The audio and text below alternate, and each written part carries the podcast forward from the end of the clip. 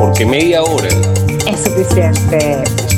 Buenos días, buenas tardes, buenas noches. Donde quiera que estés, bienvenido a tu podcast favorito. Con las locas imprudencias de Isabela Vecchionache y el letrado pragmático de Jonathan Lilue, quienes te traen en media hora música, películas, series nuevas, viejas y del más allá.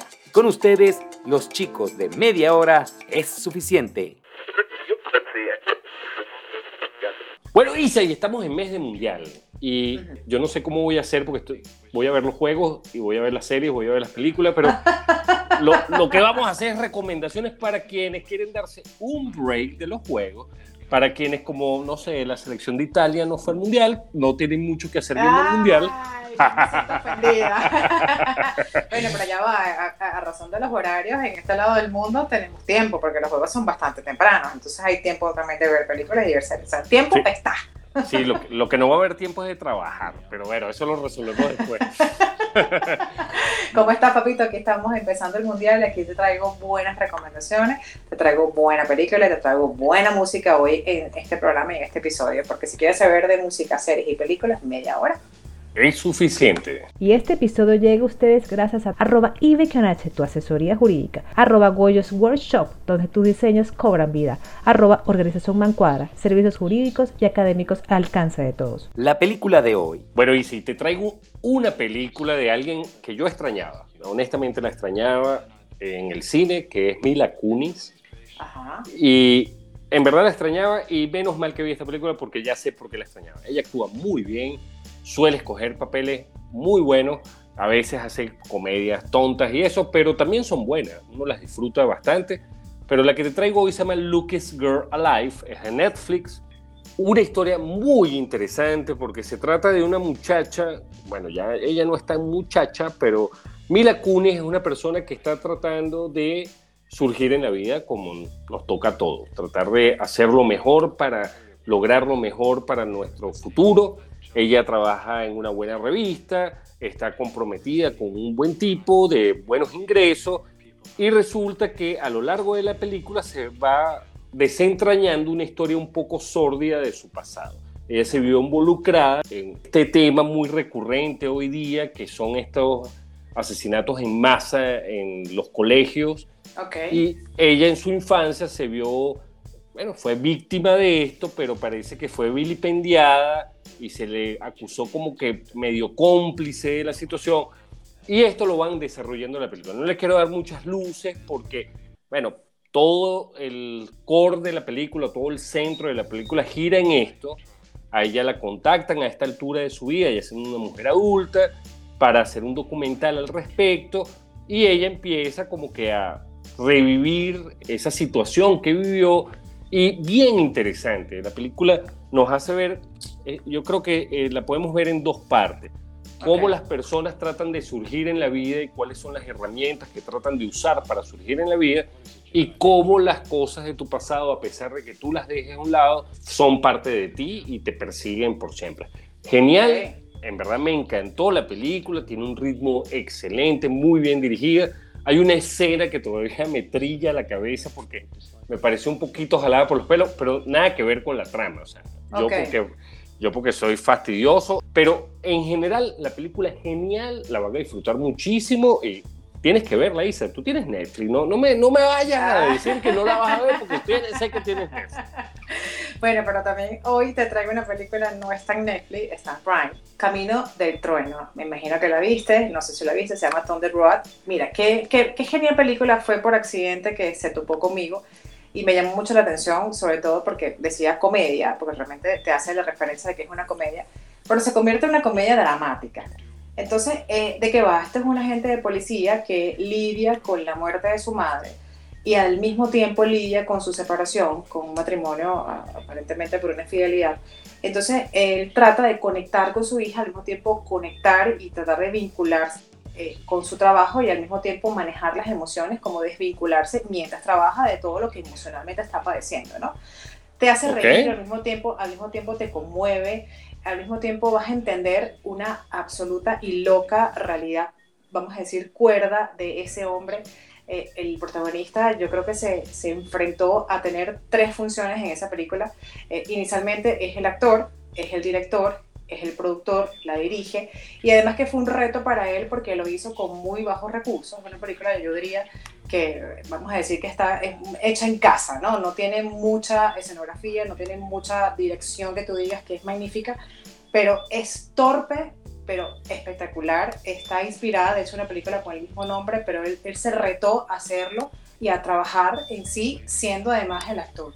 Es increíble la actuación de él, se vislumbra un actor genial, peculiar, fascinante, sobresale. Hay una escena, como tú acabas de mencionar, una escena que es jalada por el pelo. Esta es una escena fantástica que yo creo que no tuvo corte porque él se demuestra y se determina que es un extraordinario actor. Talentosísima la película y eh, su actuación en ella y sobre todo eh, ese, ese manejo, ¿no? Policial, emocional, padre, afectivo, como hago, tragicómica, genial la película, de verdad que te quedas enganchado con los pocos recursos que hizo. Realmente yo creo que él logra eh, vincularte con esas emociones que representa este personaje, este policía con muchísimos problemas emocionales. Bueno, tenemos dos geniales recomendaciones, una de Prime y otra de Netflix. No hay excusa, si no tienen Prime, tienen Netflix, si no tienen Netflix, tienen Prime. No hay excusa para este fin de semana. El medio curioso, para los chismosos, te tenemos un cuento. Bueno, Isa, y ya que estamos en época de mundial, yo, creo que este tema va a ser recurrente. Sí, sí, sí, sí, está como el porque la pandemia. Pero mira, no sé si sabías que Pelé protagonizó películas, no, no solo hay documentales sobre Pelé, él actuó.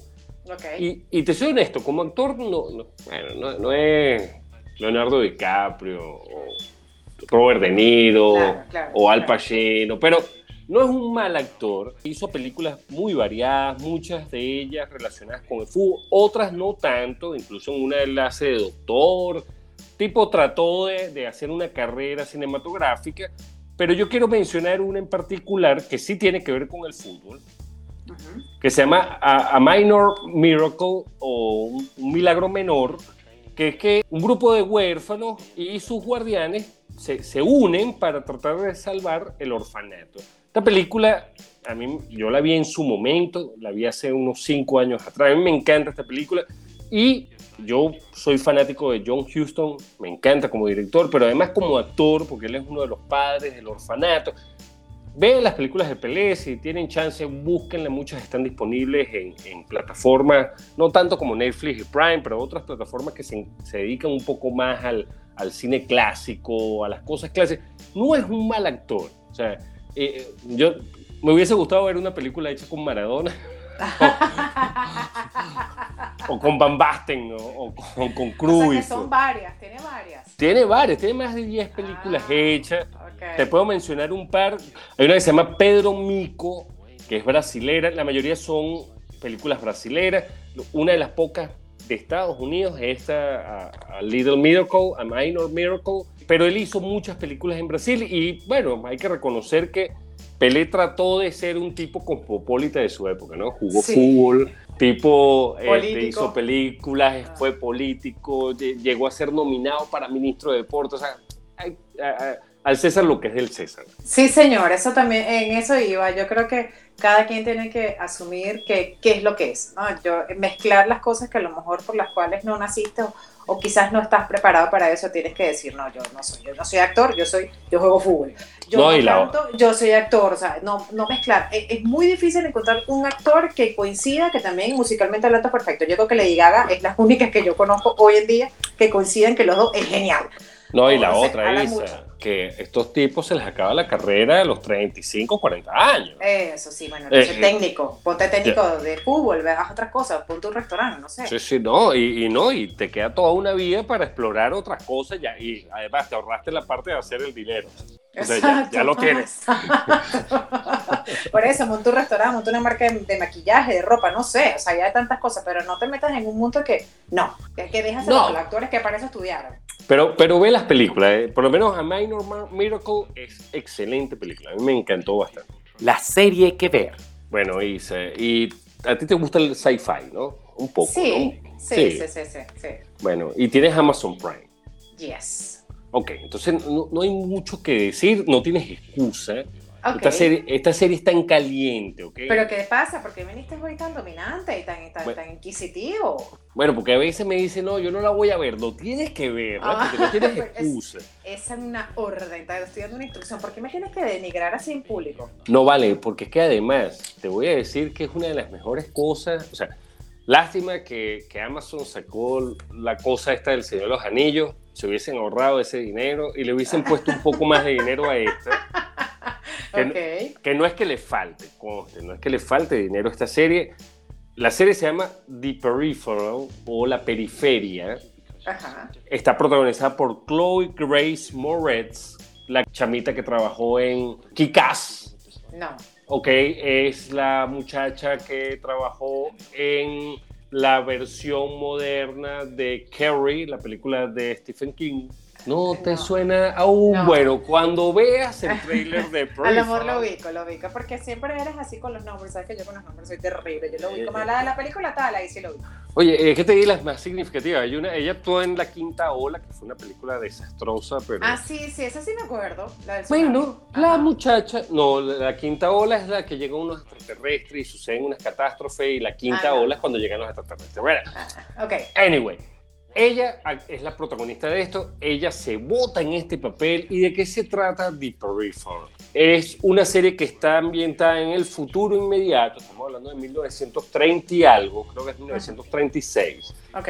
Y bueno, el mundo tiene cierta tecnología, pero está como en decadencia, ¿no? El mundo, bueno, eh, sí, tiene tecnología, pero los pobres son más pobres, los ricos son más ricos, un, poco ese tema social.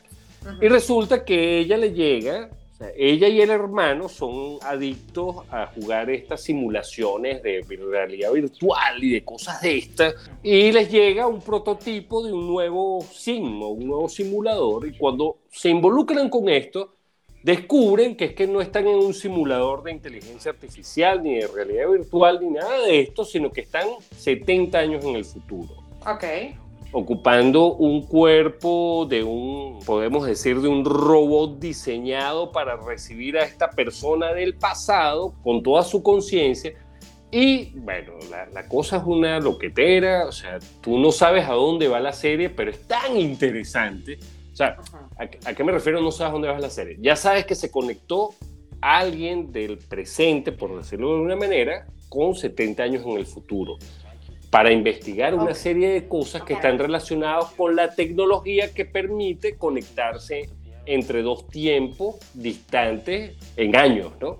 Genial, Isa. Cuando escuchen este episodio, van por el cuarto episodio, véanlo los cuatro o espérense un poquito si quieren para que no queden como yo, esperando el quinto con ansias, ¿no? Ah, o sea, porque están subiendo los unos semanal. Sí, tú sabes que no, no terminan de... No terminan de entender que, la que, que juegan con los sentimientos y las ansiedades humanas. ¿Cómo hacen eso? Sí, bueno, yo, yo como siempre estoy muy dado a buscar el libro de William Gibson, que fue escrito en el 2014, para ya saberme esta historia completa. Con todo y eso, no voy a dejar de ver la serie. En verdad, súper interesante.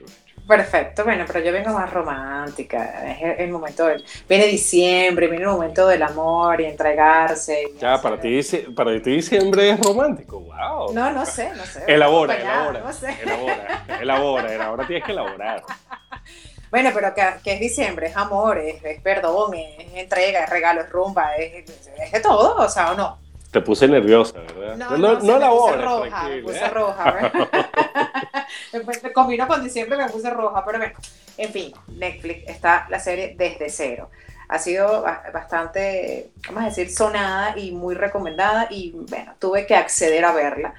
A ver, es una historia romántica. Si no te gusta el, romance, no la ves. O sea, porque es bastante romántica. Es, yo creo Que es el, sí, no, no, es romántica, no es melosa. He, ahí la, distinción. Ya creo que ahí sintonizamos en cuanto a la definición de un romántico meloso. no, esto es un romance de lucha, o sea, es un romance de entrega, es una... Ellos, ellos luchan por ese amor. ¿Quiénes son ellos? Eh, Ami y Lino. Ami es una estudiante de arte que se va a Italia a estudiar arte y conoce a un italiano espectacular, ¿cierto? y él decide eh, venirse o irse con ella a los Estados Unidos y comenzar a formar una vida en pareja. Y bueno, comienzan una cantidad de situaciones que eh, yo diría que los fortalece a nivel de amor. Inspirada en varias historias que fueron publicadas en New York Times, entonces fueron como copilando eh, una de ellas y crearon esta fenomenal historia. Es, una, una manera apasionante donde ellos de manera eh, muy entregada y muy eh, extensa, y yo diría que es incluso hasta agradable, ellos se entregan por buscar que ese amor realmente se, se, consolide no solamente en la historia de ellos, sino en la historia que los, que los rodea, porque su alrededor y su familia los fortalece, los ayuda, con sus pros y sus contras y con sus altibajos y sus subidas, eh, la familia o las personas que están a su alrededor los acompañan. Y ellos en sí, ellos juntos se acompañan. Es, es una historia muy romántica que, que, puedes verla. Yo realmente a mí me gusta el, romance, me gusta, pero creo que me quedé muy, muy muy pegada a la historia porque te interesa saber más allá de lo que va sucediendo episodio por episodio, lo que van padeciendo, lo que van pasando y cómo lo van enfrentando. Desde cero en Netflix está bastante buena para los románticos. Bueno, tenemos una serie de película de Netflix, película de Prime, serie de Netflix, serie de Prime, desde cero se llama la serie en Netflix y The Peripheral en Amazon Prime. Disfrútenlas y después hablamos, después nos comentan en las redes sociales, ¿no? y hoy, en Voces de Media Hora, recientemente en una entrevista con Ronnie Hood, guitarrista de los Rolling Stones a This Song, declaró que los Rolling Stones están preparando otro disco. Ay, no, de verdad. ¿En serio? ¿Es en serio? Dale cabida a otra gente, por Dios, dedícate a ser abuelo casi octogenario. Estos tipos casi. Por, por, lo menos Mick Jagger va a cumplir 80 años pronto. No, no sé, no sé si admirarlo o sencillamente no, no, no, no les está alcanzando. No, yo te voy a decir algo, Isa. Esto es pasión por la música. Eso no es como Daddy Yankee que se retira a los 30 y Daddy Yankee fue el que se, se retiró. Sí, pero no, no, te metas con él, que lo ven un tema de salud. Son temas de salud. No, no, pero eso es retirarse a los 30 y pico, 40 años. Nada, eso no tiene sentido. Hay que llegar a los 80 años. Pero si estaba delicado de salud, por eso. No, vale, está bien. Pero, pero, mira, Mick Jagger, ¿qué no ha hecho en su vida y qué no se ha metido en su vida? Y el padre de los 80. Impresionante. no. Ya está cobrando pensión. Confirmado, confirmado. Están trabajando en un nuevo álbum, los tipos van a grabar sus temas y el año que viene los octogenarios de los Rolling Stones. Yo no creo que haya, haga, haga gira, tendrá que ser virtual. o, tendrá que ser una cosa todo sentadito en una cama de hospital, una cosa rara, pero este, genial, me encantó esta, esta noticia, ya estoy pendiente, creo que hay un single Incluso ya, ya dijeron que hay temas donde en paz descanse Charlie Watts participa. O sea que ellos tenían rato trabajando en esto, pero como que se decidieron a vamos a terminar de grabarlo y nos olvidamos de, de lo demás. Eh, los nietos ya tienen 40 años. No, los, los, nietos ya son, ya son cantantes independientes, ya. Bueno, pero pasamos de los Rolling Stones y de Tommy Jagger, por Dios, que, hasta, hasta para un le cantó una canción y bailaba como él. Te voy a hablar de un personaje eh, auténtico, un joven que lo que ha hecho es trabajar y lo que ha hecho es hacer música eh, de carpintería. O sea, yo me impresioné cuando leí su historia, sobre todo el, trabajo forzoso que ha hecho de manera individual. Un trabajo de carpintería, o sea, simplemente con su computadora, él se dedica a hacer música y vaya que de qué forma lo ha hecho muy, muy influyente dentro de su género. Él se llama Joffer Antonio Teis Herrera y se hace llamar artísticamente John Teis, ¿ok? Eh, él, está caracterizado porque mira lo que hizo. Se tatuó la esclerótica de los ojos en un color azul. Y él se hace llamar Joffer, el de los ojos azules. Ah, ok. ¿Viste? ¿Tú, tú tenías eso? Esto se llama valentía, ¿viste? No, eso se llama ser, extremo. Eso, es ser extremo. bueno, pero eso lo caracteriza. Y tú sabes que el de los ojos azules tatuado la esclerótica, él es. Él es, él es único. Mira, él que hacía, él nació en Maracaibo y se crió en Caracas y él rapeaba en las plazas él rapeaba en las plazas, él se ponía con sus amigos, bueno, toda la vida ha sido influenciado por Daddy Yankee, que lo acabas de mencionar, es su principal inspiración, y desde muy pequeño sus padres le regalaron sus discos y empezó a hacer música. Él se retira de Venezuela y él logra eh, bueno, hacer su vida en los Estados Unidos, pero él comienza a animarse cuando ve que, que, puede hacer música por su propia cuenta. Entonces tuvo un tiempo en el que se dedicó y comenzó a hacer música y se ha mantenido constante, esperanzado cuenta con 100 mil seguidores en Instagram y con unos 700 mil millones en TikTok. Tiene un público que se consume y él se caracteriza por tocar específicamente, tiene varios ritmos, pero él los fusiona en una sola canción, como el Dame como el rap, y es, de hecho, el rap es su género favorito de verdad que estoy impresionado de su historia, de todo lo que ha hecho. Mm, lo admiro por su juventud y sobre todo por seguir luchando y hacer de su música y llegarle a los que le gusta, porque vamos a estar claro que cada músico llega al público que realmente se dedica a escuchar su música, o sea, la música que le gusta. No, todo, no todos estamos listos para escuchar un tipo de música, pero él a su público, a quien lo inspira, a su fanaticada, él lo que hace es dedicarle su música, su espectacular dedica letras, su todo lo que él hace. De verdad que lo hace muy bien y hoy en media hora nos acompaña. ¿Qué te parece? A mí me encanta que él esté aquí con nosotros en media hora y además que hay que darle paso a la juventud. Basta de Mick Jagger. Basta, por favor. ¿Qué pasa? ¿Qué pasa? Tal vez se inspiró en Mickey Blue Eyes, la película con este eh, Hugh Grant, hay una película de Hugh Grant que se llama Mickey Blue Eyes. De repente se inspiró ahí y dijo, de no. De repente, de repente. el de los ojos azules soy yo, ¿vale? El de los ojos azules, no hay nadie que lo cambie. Tiene ocho canciones, todas las ha escrito él. Tiene Jordan, tiene así Jordan Retro, Doy Coquero, ¿qué pasó? Pompi, ¿qué te pasó? Quiero saber, soltera. Y a mí me gustaron que se llama Exótica. Y bueno, aquí en media hora va a sonar él después de este episodio. Disfrútalo porque realmente es un muchachito que va, le veo un buen futuro a él. Game over. Y este episodio llegó a ustedes gracias a Ibekionache, tu asesora jurídica, organización Mancuadra, servicios jurídicos y académicos al alcance de todos. Y Goyos Workshop. En Goyos Workshop, tus diseños cobran vida. Espero que disfruten el tema que le dejamos al final. Espero que hayan disfrutado nuestras recomendaciones. Insisto, algo mejor de lo que les recomendamos nosotros difícilmente van a encontrar por ahí. Así que pónganse las pilas, señores. Claro, pónganle pausa al mundial un momentico y vean estas recomendaciones y luego retoman, porque los horarios te van a dar. Sobre todo en la fase de grupo. En la fase de grupo hay chance para ver series y películas. Ya en semifinales y en cuartos es más complicado. Bueno, Isa. Bueno, papito. Genial el día de hoy, como siempre, y no nos queda más que esperar a dónde la semana que viene, Isa, para tener nuevas recomendaciones, porque media hora. Es suficiente, te quiero tanto. Y acuérdense que van a escuchar a John Days. John Days Blue Eyes. Algo así. Hey yo, ¿qué es lo que dice? Por aquí yo el de los ojos azules, los ninjas. ¿Qué es lo que dice la familia? ¿Cómo están? ¿Cómo se encuentran? Quiero enviarle un fuerte saludo a mi amiga Isa y Jonathan del programa Media Hora es Suficiente. Lo están haciendo muy bien. Muchas bendiciones para ustedes y que sigan entreteniéndonos cada día con su programa. Lo están haciendo muy cool. Muchas bendiciones, chicos. This concludes our broadcast day.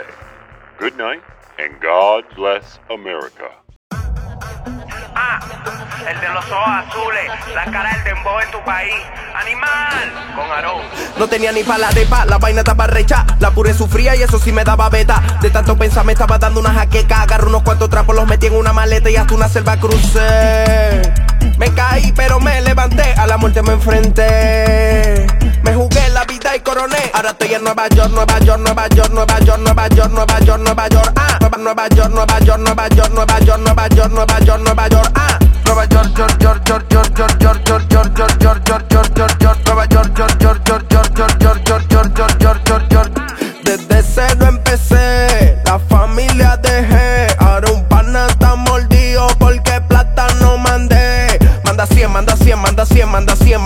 a trabajarlo tú también. Ahora sí me quieren porque me coticé. Fuck, no sabes todo lo que me la sudé. Ahora tengo una vida cara. Estoy fumando moñas, bull de rara. Estoy Toguchi y todo Sara. Con este nivel no se compara. estoy en Nueva York, Nueva York, Nueva York, Nueva York, Nueva York, Nueva York, Nueva York. Ah, Nueva York, Nueva York, Nueva York, Nueva York, Nueva York, Nueva York, Nueva York. Ah, Nueva York, York, York, York, York, York, York, York, York, York, York, York, York, York, York, Nueva York, York, York, York, York, York, York, York, York, York, York, York, York.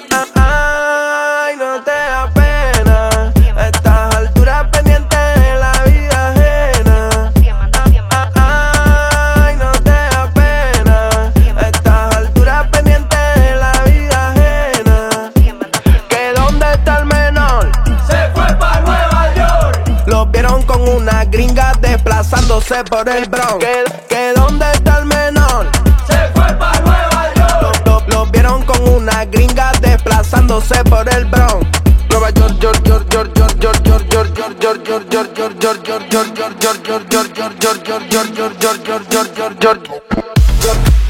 York,